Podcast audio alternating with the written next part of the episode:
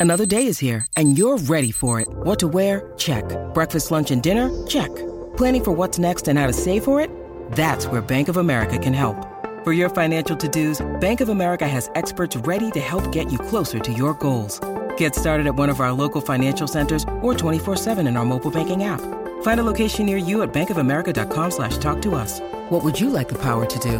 Mobile banking requires downloading the app and is only available for select devices. Message and data rates may apply. Bank of America and a member FDIC.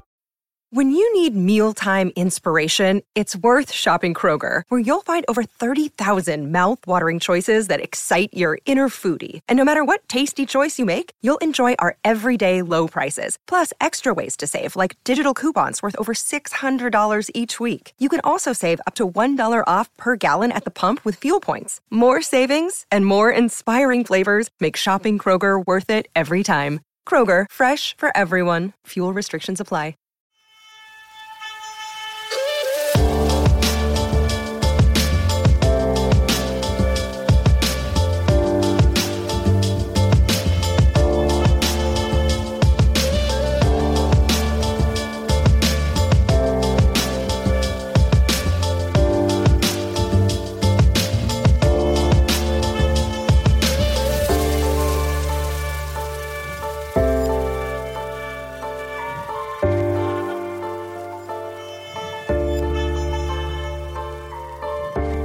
Hello, Bulls fans, and welcome to another episode of the Bulls HQ podcast. My name is Mark. Thank you for joining me. Hope you're all doing well out there in Bulls land and rejoicing, I would assume, after the Bulls got an unexpected 123 120 win over the Charlotte Hornets. Like me, I'm sure you all didn't see that one coming, particularly offensively. The Bulls averaging 92 points per game this season, all of a sudden blowing out and putting in 123 points on a pretty good defense hitting 17 threes and just looking like a completely competent offensive team. It really came out of nowhere, and the Bulls had a really, really strong game. And I'm still on a high about it, to be honest with you. I'm recording this the next day after that win, but I'm still surprised of how they got it done. And the offense was humming along beautifully, led led by Kris Dunn, who had a career night, 22 points, seven assists, and five rebounds. And the team really had a, a strong performance from all over the court, front court, back court. Justin Holiday and Denzel Valentine were very good on the perimeter. Lauri Markkanen had another strong game as a rookie, and the team in general just played a really strong game. And I thought at some point they were going to fold and just give over the game to the Charlotte Hornets, but they didn't. And they snuck out a win, which was, I guess, good to see. Obviously, it's a tanking season. We don't want the Bulls winning too many games, but at the same time, when they deliver that sort of effort and they play that hard, and shoot the ball that well with performances from young players and those types of performances, it's actually good to see the team get a win here and there for those t- types of efforts. So hopefully there isn't a ton more wins coming up uh, coming up in the schedule, but we'll see how it goes. But if, if the team plays that well and they play that consistently well on offense, then maybe they deserve to win some games. But having said that, let's just jump straight into it. I want to talk to talk about Kris Dunn off the top and the reason for that is I've been highly critical about Kris Dunn, but I want to give him some some due here because that was that was a really great game from Kris Dunn, not just because of who he is and, and the type of performances he's had in the past and how bad he has been, I guess, previously with the Minnesota Timberwolves and, and how bad he's looked at times with the Chicago Bulls. And we only have to go back two games when he looked completely out of sorts against the Oklahoma City Thunder, uh, scoring, I think it was two points on one of 11 shooting. So complete di- a dichotomy to what he sort of produced against the Charlotte Hornets, where he had the 22 points and the 7 assists. Completely different game in that respect.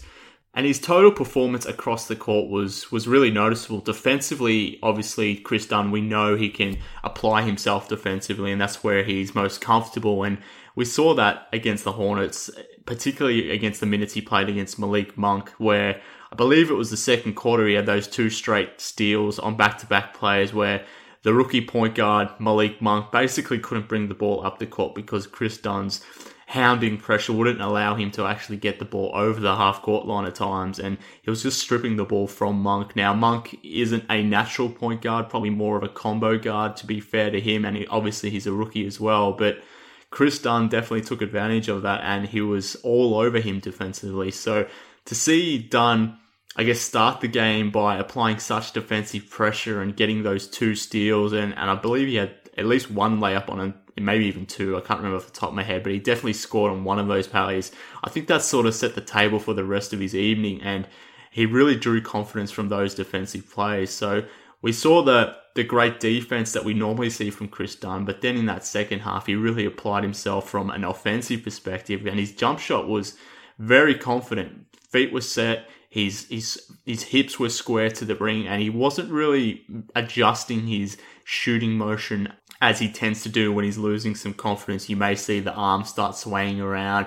His jump shot may sort of change between each shot. It's not necessarily consistent, but in this game, for whatever reason, he was really stepping into that jumper, particularly from the mid range. He would he would come over the screen and step into that mid range shot from around the elbow and was knocking down that mid range two quite confidently. Also had two threes, made all of his threes, two threes, one from the corner and one from the top, and one very big three that tied it up at 98 all. So from a jump shooting perspective, Kris Dunn looked really strong his his scoring inside wasn't wasn't terrific. He still missed a lot of shots at the basket, and I think as he sort of adjusts and learns to learns to use his body against the bigger guys and that bigger frame that he does have, hopefully he can get that field goal percentage at the rim up a little bit. But his jump shot looked really good, so that is encouraging signs. But I'll be interested to see what Kris Dunn does from here on out. As I said, he had that really horrible game against the Oklahoma City Thunder, and then how obviously had his career night against the Hornets. He pretty much had completely opposite sort of performances, and I really want to see Dunn minimize the gap between his best and worst performance. And if he can do that, there is no doubt in my mind that he will supplant Jerian Grant as this team starter. But at the moment, there is still too much of a gap between his best and worst performances. And that's really the only thing that's keeping him out of a starting position at this point. But really encouraging signs from Kris Dunn, and I'm interested to see if he can keep this up offensively, particularly the jump shooting, because that's going to unlock so much of his game, particularly his driving game, and hopefully that can make his ability to score at the limit a little bit easier with teams playing him. Hopefully, for the jump shot somewhat more, giving him a little bit more respect on that, and hopefully that can open up some driving lanes for him. But incredible performance from Kris Dunn. I, I did not see that coming, particularly after that OKC game. I was ready to, I guess, almost be out on Kris Dunn, which I guess is a bit silly of me considering he's only a second year player, even though he's a 23 year old sophomore. But had his worst performance and then followed it up with one of one of the best performances I've seen. Uh, I guess we've seen from a Bulls point guard in the last three to four years, which is kind of sad to say, but it was one of those complete dominant performances from the point guard position that we haven't really seen from the Bulls for quite a long time. So props to Kris Dunn for having that sort of performance and actually sort of making me think that the Bulls may have found a player in him. There's definitely some talent there, more talent than probably what I gave him credit for, and it's just about now finding that consistency and minimizing that gap between his best and worst performance. But really strong stuff from from Kris Dunn. And looking ahead at the schedule, the Bulls have games against the Phoenix Suns and the Los Angeles Lakers, two teams that don't necessarily have strong depth at the point guard position. So it really is a good opportunity here for Kris Dunn to build on this solid performance that he had against the Charlotte Hornets and really try to expose the point guards in the Phoenix Suns and Los Angeles Lakers rotations. And by building onto the onto this career night that he had against the Hornets and really exposing the Suns at Lakers at point guard, this, this may be the best opportunity for Kris Dunn to really go past Jerian Grant as the team's starting point guard. And this is completely speculative on my behalf, but it, it's it almost feels like Fred Hoiberg is looking for a way to, I guess, politically make it okay to insert Dunn past Jerian Grant into that starting lineup. You can't just remove Jerian Grant and say, look, Kris Dunn, he has more talent than you, then we want to we want to play him at starting point guard when he doesn't necessarily earn that starting role completely. Like I said, against OKC, he was completely terrible against the Thunder, um, starting at alongside Jerian Grant in that game. So I think Hoiberg is really looking for Kris Dunn to seize that role and take that position off Jerian Grant and to force Hoiberg into making Kris Dunn that starting point guard. I think that's ideally how Hoiberg wants to handle this thing. And uh, 22 points and seven re- seven assists and five rebounds against the Hornets is a really good foundation. And two further solid performances against the Suns and Lakers. I think Dunn is on the verge of taking that spot from Grant, assuming he can build on this performance. So it'll be interesting to see how Dunn performs from here on out. he has had the tendency to follow up a really good game with a poor one. So we'll see how that transpires. But really, really encouraging. 10 of 16 shooting, two from two from the three point line. And I still, I still can't believe how, how good he played offensively. Like I said, we, we expect really good defense from Kris Dunn. The minute he stepped in the league, you could just tell those physical tools would really allow him to be a quality defender. And we've seen that from his rookie season and obviously in his sophomore season now. And that was, I guess, to be expected. But the other questions around his ball handling, his obviously his shooting and his general offensive game, they were the real, the real questions. And to some degree, he answered some of those questions on Friday against the Hornets.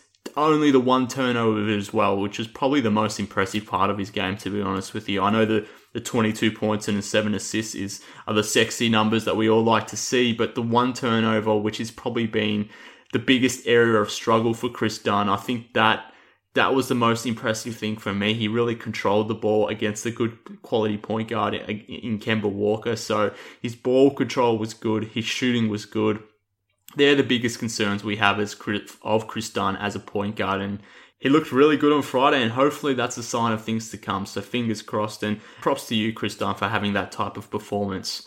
Another player I wanted to, I guess, single out was Denzel Valentine, who's has been another player that I've, I guess, I have at times been critical of, probably unfairly because Denzel has been asked to, I guess, do too much for what he's capable of. But the last few games, Denzel Valentine has actually been quite a good player, uh, scoring the ball efficiently from three as he's done for all season. But he, I think we've been seeing as well some more playmaking ability from from Valentine as well. So his assist game has been a lot better in the last few games than what we've seen previously. So Valentine against the Hornets had his had his six assists and five rebounds, as well as his 18 points. So that's kind of the player that the Bulls were hoping they were drafting when they took Valentine. A guy that could come in and score, predominantly from the three point line, shooting that three ball efficiently, but also doing things out, uh, other things on the court like setting up his teammates out of pick and roll and making plays for others and, and getting on the board. So he was a really good rebounder and assist man in college. And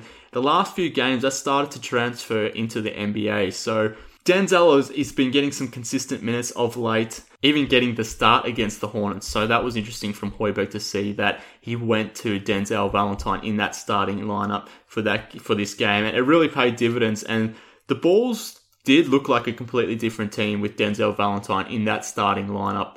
I have been one that that wanted to see that athletic defensive type wing on that starting unit, and that's why I really like David Nwaba in that starting unit. But having Valentine out there with Justin Holiday and Lauri Markkanen, it really did give the Bulls three solid shooting options in that starting unit around Robin Lopez and Jerian Grant. And to his credit, Denzel Valentine hit four of seven threes. Justin Holiday also had the four threes as well. So I really, really have been impressed with what I've seen from Denzel Valentine, even if I still have some issues with his game. So some, some things I still don't like is his propensities to take some off balance shots I know he airballed a, uh, a three pointer, and that's pretty much because he wasn't sure if he wanted to take the shot. His feet weren't set. And that doubt in his mind really put off his shot. So if he's going to take that shot, go up confidently. And, and the other thing I sort of have always been on Denzel, Denzel Valentine's back about has been his propensity to run into the lane and take these little floaters that he's not necessarily balanced on. And he's just sort of plopping the ball up in the air and hoping it sort of drops and and again, that's something I still want him to see him work on. I think he has the body to be able to get inside and muscle, or maybe not muscle opponents, but at least take some contact against bigger guys. But he needs to put away those sort of flip shots and really take strong contestant shots into that paint. So those are things obviously Denzel can work on, but in terms of his shooting and his passing, they are things that I think have been very noticeable in his last few games that have really stood out. So I just wanted to give Valentine some props because, as, as I said, I'm, I'm one to be quite harsh on him on occasion, but he's been shooting the ball fantastically all season. And we're starting to slowly see games where he's consistently having, you know, four, five, six assist type performances. So if he can start doing that regularly and start creating space in pick and roll, then maybe Denzel Valentine can exceed some of the expect- expectations that I had on him. So really positive from Valentine, particularly over his last five games. Let's see how he can keep this up. So, fantastic game from Denzel, and also, as I mentioned before, A really great shooting night from Justin Holiday, who probably had his best game as a Chicago Bull, definitely his most efficient game, and his best scoring, his best scoring performance thus far for the Bulls, scoring a season high 27 points. That's actually the highest amount of points from a Bulls player in a single game, 27 points. So Justin Holiday, 10 of 15 shooting from the field, 4 from 7 from the three point line.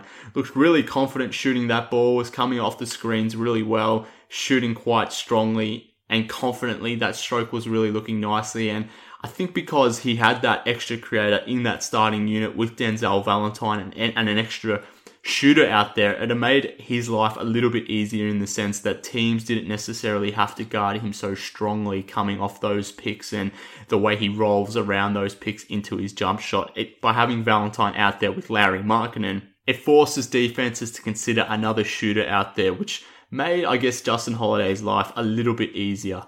So and that's what the Bulls obviously need to do. Justin Holiday hasn't had an efficient season to date, but had a very, very strong game and and as always, Lauri Markkanen. I mean, it's ridiculous how consistent Markkanen has been thus far this season. 16 points and 7 rebounds is almost the norm at this point. I know his season averages may be a little different to that, but just it just appears every other game. If you look at the box score, he has a 16 points and 7 rebounds, or maybe it's 18 and 6, or numbers there or thereabouts, where he's consistently giving the Bulls a strong option at power forward and shooting the ball really efficiently and his his box score and his game logs are just completely consistent. So I was I was not expecting that from Lauri Markkanen at all. I was obviously expecting the hot shooting and the really good shooting, and he's obviously shown that he can shoot the ball and that his shot has translated from the college game. But I didn't expect this consistency like you like you do with most rookies. You expect them to have their ups and downs, and I'm sure Markkanen may reach those moments later on in the season. But thus far, he's been consistent in the numbers he's produced, but he's also been consistent in his demeanor as well. And I've mentioned this before, but that's another thing that I didn't expect. You, again, you tend you tend to see rookies get down on themselves. The confidence goes up and down, and their body language is very very clear when they're having good and bad moments. You only have to look at LA, for example, to see how Lonzo Ball is playing at the moment, and can tell straight away that he's really struggling from a confidence perspective. But with Lauri Markkanen, the kid just looks super confident. He doesn't get down on himself at all. In fact, I made note of this on Twitter, but this is probably the angriest I've seen Lauri Markkanen through his initial Bulls career to date. But he had a technical free throw and he was shooting that technical free throw and he missed it. And he actually turned around and sort of swung his arms about, cursed a little bit. But that's the most, I guess, verbal and demonstrative that I've seen in terms of a body language perspective from Lauri Markkanen thus far in his career. But even that, that's a minimal thing. But he constantly is on an even keel and he always looks at the same level, which is something that you don't really see from rookies that often, that level of poise. And I think because he has that attitude, it's really reflected in the way he plays the game. And, and like I said, he has that consistent 16 and 7 or whatever the, his numbers may be, 15 and 8, whatever they happened to be on that particular night. So another strong performance from Lauri Markkanen against the Charlotte Hornets as well as against the Oklahoma City Thunder, one of the rare balls that actually played well that game. I'm trying to avoid that game with all costs because that was the a, a, nightmare of a game. But again, Markkanen with 16 points and six rebounds in that game, showing that he is the real deal. Transitioning away from some of the individual performances, I thought I would bring up some of the I guess, rotational changes that we saw this week from Coach Hoiberg. It was interesting to see him exploring more of that dual point guard lineup, particularly in that Thunder game where he started both of his point guards, so he was sort of forced into that situation with Justin Holiday missing the game.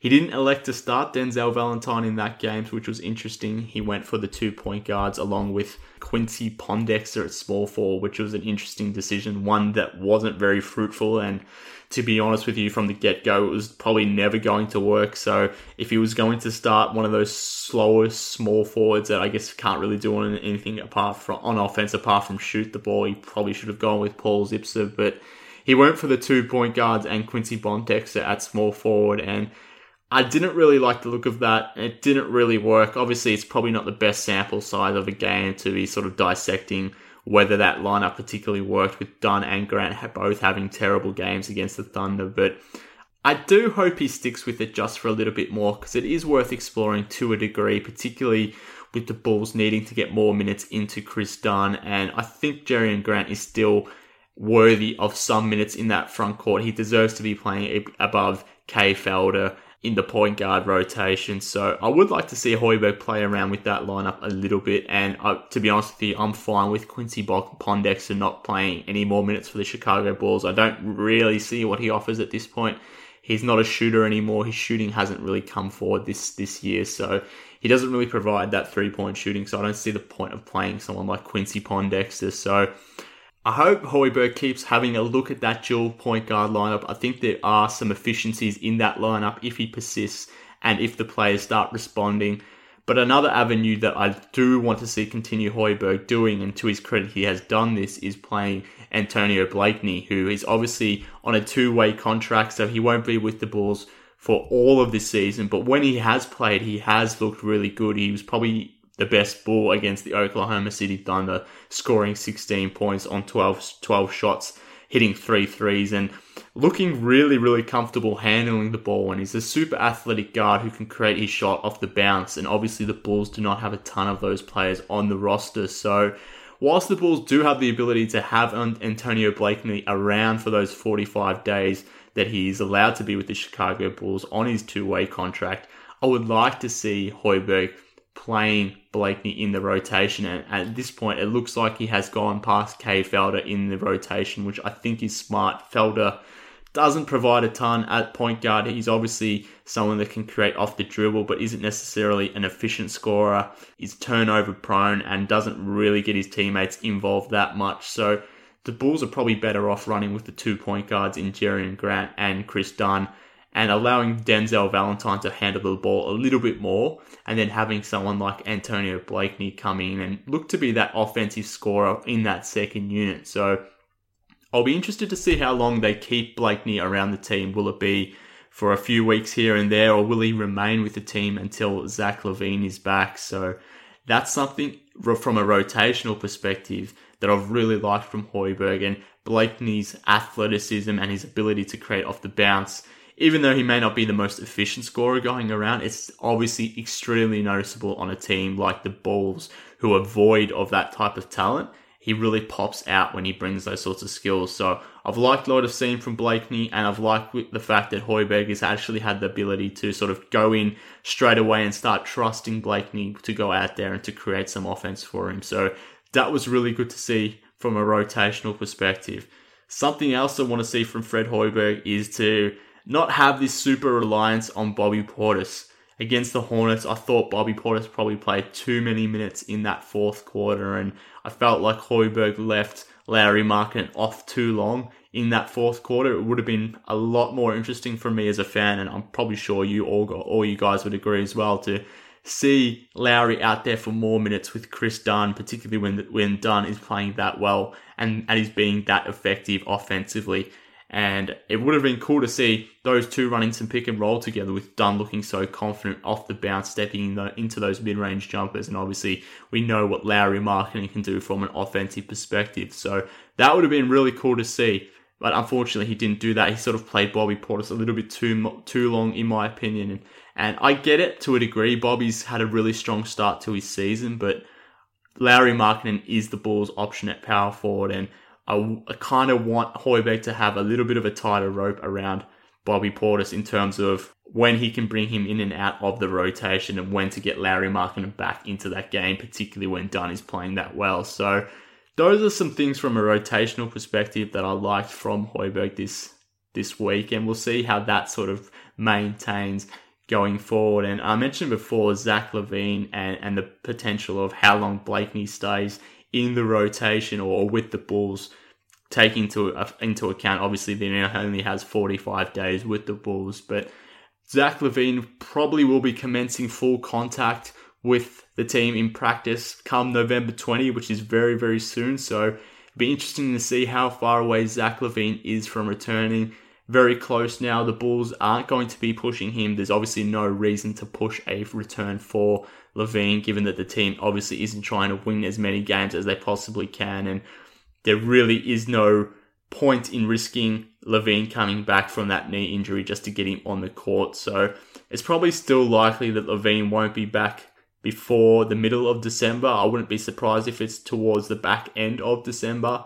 And I guess from a rotational perspective, that's probably the next interesting point that Hoiberg will sort of have to manage is how he handles the minutes on the wings. And as I mentioned before, Denzel Valentine has been playing really well of late. Justin Holiday has looked more comfortable as well. And obviously, David Nwaba is currently out, but should be back around two weeks or so. So, those they're three guys on the wings that should figure to play at least 20 minutes in a regular Hoiberg rotation. So, again, it'll be interesting to see how he handles the reassimilation of LaVine back into the roster. And I'm not necessarily convinced that the Bulls will be rushing him back. And what I mean by that is, I'm not necessarily convinced he'll come straight in into that starting shooting guard role. And now, that's not me saying he definitely won't be coming back into a starting role, but at this point, with the way the rotation is sort of figuring itself out currently, and with LaVine coming back from a significant knee injury, and obviously the Bulls not having any sort of urgency to win games, I do wonder if Fred Hoiberg and his coaching staff will sort of toy with the idea of slowly reassimilating Zach LaVine from the bench. Now, I know that's not going to be a popular opinion amongst the fan base. Obviously, fans of this team want to see Zach LaVine playing and playing a lot of minutes for the Bulls as its starting shooting guard. I completely understand that particularly as he was, I guess, the most established player in that Jimmy Butler trade. So fans definitely want to see LaVine out there and playing and playing strong. But given that the Bulls are in a tanking season and we all know their experience with athletic guards coming back from knee injuries and whether that has sort of tainted their view and whether they play a super conservative approach with this, if they sort of try to reassimilate Zach LaVine from the bench, have him playing against lesser competition against players against bench players and then slowly bring him onto that starting unit. Because when you think about it, it's unlikely that Justin Holiday isn't going to lose his starting role.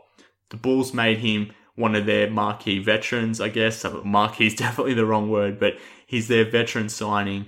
I would be very surprised if they bench him. He's a good defender. He's obviously can shoot the ball from three. So I don't expect that to happen. So that means whoever they're playing on the other side of the wing, whether it's Denzel Valentine or David Nwaba or Paul Zips or whoever it may be, that's probably the role that's going to have to, I guess, be removed once Zach LaVine comes back into the team. And I'm sure it will happen at some point. Zach LaVine will supplant that player at some point, but I sort of wonder if the best idea is to have LaVine slowly come back from the bench playing 15, 20 minutes a night until he's comfortable and he has a good solid foundation under his belt from an athletic perspective or an aerobic perspective, and then you can ease him back in against those bench units into the starting unit slowly. And if Denzel Valentine and Justin Holiday and someone like Nwaba keeps playing at like this level, and if Fred Hoiberg is still exploring with that dual point guard lineup, whether there is some credence to bringing LaVine back from the bench. So I understand completely that's not going to be a popular opinion at all. And myself, I'm not convinced that that's necessarily the best route, but I, it's something that I think maybe the coaching staff will think about. Whether there's pressure from the front office to do that, given that they want to make sure that LaVine is going to be as healthy as he can be for this season, particularly given that he has those contract talks that will happen in the off season. I do wonder if they will play this a little bit more conservatively than they would otherwise do so. So, something to watch, but it is good news that we're getting a little bit closer to seeing Zach LaVine being in a Bulls uniform, and he should be playing full contact practice with the team very, very shortly. Anyways, moving on, looking ahead in terms of the schedule ahead, by the time this podcast has been released, the Bulls would have played the Phoenix Suns. And as I mentioned before, the thing that I'm really interested in seeing in this game is how Kris Dunn responds from his 22.7 assist, 5 rebound performance against the Charlotte Hornets.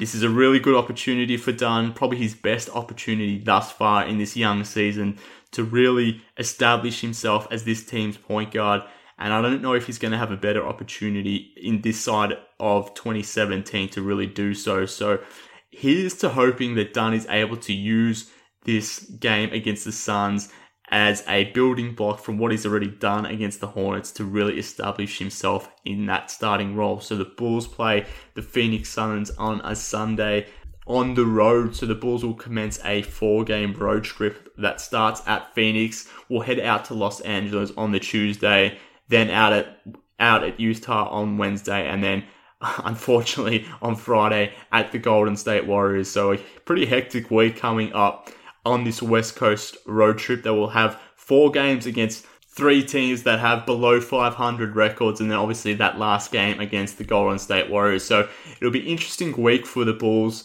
and we'll see how many games they actually can win here. So they have a back to back against the Lakers and then out to Utah. So that's going to be a tough trip. Playing in Utah, it's hard enough, but to have that happen on a back to back, that's going to be huge for the Bulls. So we'll see how this young team performs against three teams below 500 who are young teams themselves, and then against the Golden State Warriors. I'm pretty sure we can all predict how that Warriors game is going to go, but there is an opportunity here for the Bulls to maybe not necessarily win three games, but to have these young players continue to build on what they've been doing. And I'm, I'm looking particularly at Kris Dunn, Markkanen, and Denzel Valentine, and to show out a little bit here and really establish themselves in this rotation before the likes of Zach LaVine and, and maybe even Nikola Mirotic return. So that's what I'm looking forward to this week. And I want to see how this team responds on a four game West Coast road trip. So a lot of these players wouldn't have made this type of road trip before, particularly Lauri Markkanen. So I'm interested to see how he performs on this type of road trip. But I'll have all the coverage of those games for you next week. Hopefully, it's more of those types of performances against the Hornets more so than the Thunder. So we'll see how the Bulls perform. But so long as they compete, play hard, and actually give that sort of effort, I think most fans would be happy, irrespective of the result. But fingers crossed, there's not too many wins there. That obviously we want to keep the tank on track. And whilst it's nice to see the occasional win, we don't want to see too many wins. So Bulls, let's let's play hard, let's play well, but you know, let's keep those losses piling up for the sake of the franchise going forward. So I'll come back to you guys probably next week at some stage and most likely Monday time US and we'll have another episode of the podcast for you. As I mentioned every week, you can follow me on Twitter at MK Hoops. If you've got any feedback about the show, you can get in my DMs and give me that constructive criticism. More than happy to hear it from you guys. So I encourage that. So at MK Hoops on Twitter. If you're not following me already, give us a follow and I will catch you guys next week.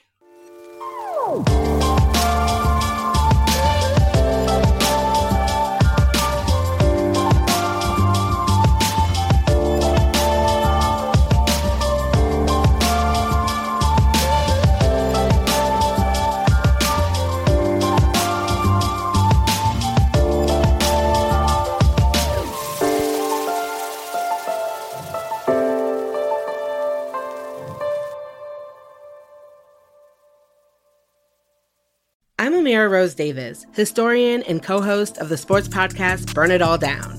And now I'm hosting the new season of American Prodigy, all about black girls in gymnastics. For the last 40 years, black gymnasts have moved from the margins to the core of the sport and changed gymnastics along the way. Now, they tell their stories. You'll meet trailblazers like Diane Durham, superstars like Jordan Chiles, and everyone in between. Listen to American Prodigies on Apple Podcasts, Spotify, Stitcher, or wherever you get your podcasts.